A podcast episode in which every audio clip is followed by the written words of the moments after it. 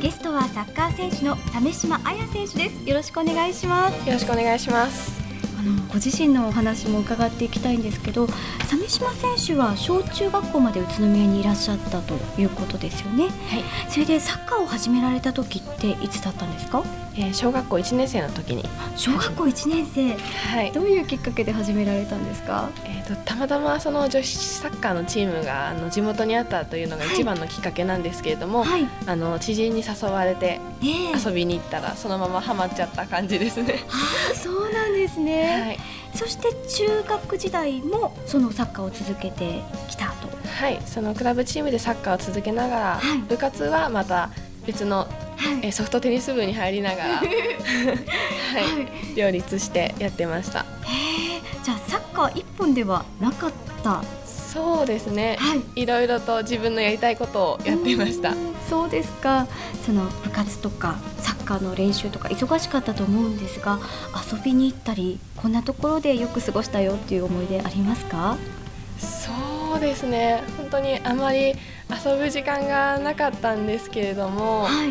やはり夏とかは地元の,、うん。あの夏祭りに行ったりだとか、はい。やはり宮祭りにも、はい。宮祭り行かれてどんな風に過ごされたんですか？どんな風に？もう私は結構食いしん坊なので ひたすら屋台のりんご飴だとかそういうのを食べてましたね、あいろいろありますからね、はい、もうテンション上がります。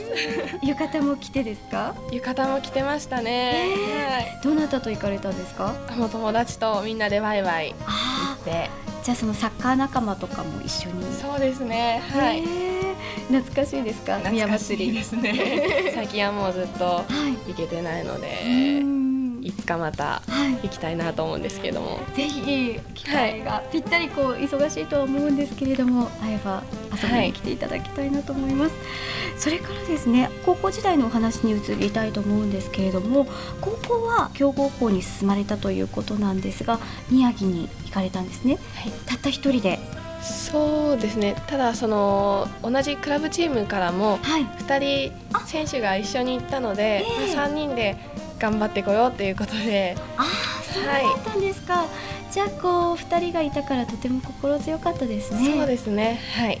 その時はどんな風にして過ごされたんですか？もう毎日がサッカー漬けでしたね。そうですか。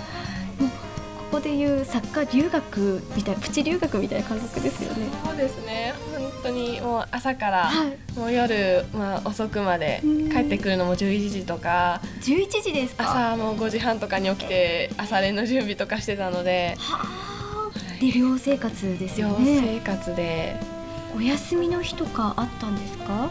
一応オフはあの週1ではあったんですけれども、はい。その時もいろいろと門限とかもあったのでうんなかなか高校生活を楽しむっていう感覚ではなかったですね。本当にもうすべてをサッカーに捧げるといった感じですよね。もう嫌だ帰りたいと思ったりとかしませんでした？結構頻繁に思ってました。やっぱりホームシックには。そうですね。でも年に2回ぐらい宇都宮に帰ってくる機会はあったんですけれども、ええ。その時にやっぱり小中の友達が必ずあのいろんな友達を集めてくれて、はい。まあ、大勢で夏だったら花火をしたりとか、食事に行ったりとかはい。いろんな企画をしてくれてたのでそれを楽しみに頑張ってました。さあそして先ほどサッカー漬けだったというふうにおっしゃってたんですけどやはり夢はサッカー選手だったんですか？そう、えー、とその頃は全然思っていなかったです。サッカーその代表に入りたいだとか、はい。そういう欲っていうのは全くなかったですね。じゃあ将来の夢は別のものだった、はそうですね。また別の、はい、い、夢があったので。それをまたサッカーの道に進もうと決めたきっかけとかはあったんですか？そうですね、えーやはりこう応援してくれてる方たちがすごく私に期待してくださっていたので、ええ。まあ、その方たちの期待に応えたいっていう恩返しをしたいっていう思いがあのそのサッカーを続ける方に向かわせてくれたと思っています。あ応援の声が後押ししてくれたということですね、はい。今でもお友達との関係というのは続いているんですか？はい、あの帰ってきた時はよはいく食事に行ったりだとか、ええ。みんなで遊びに行ったりします。あそうそうですか。じゃあその小中のお友達地元のお友達がずっと今に今も？はい。ワールドカップの時も、はい、あの日本時間だと、えー、朝方ですか？試合放送されていたのは。その時間にもかかわらず、はい、あの私の家にすごい十何人とか集まってくれて、はい、みんなでこう応援してくれてたみたいですごいメッセージとかもたくさん、あのもらっていたので、すごく勇気をもらい。ました。あそうですかあのこう離れていてもこう伝わる言葉とかあると思うんですけれども特に嬉しかった言葉とかありますか？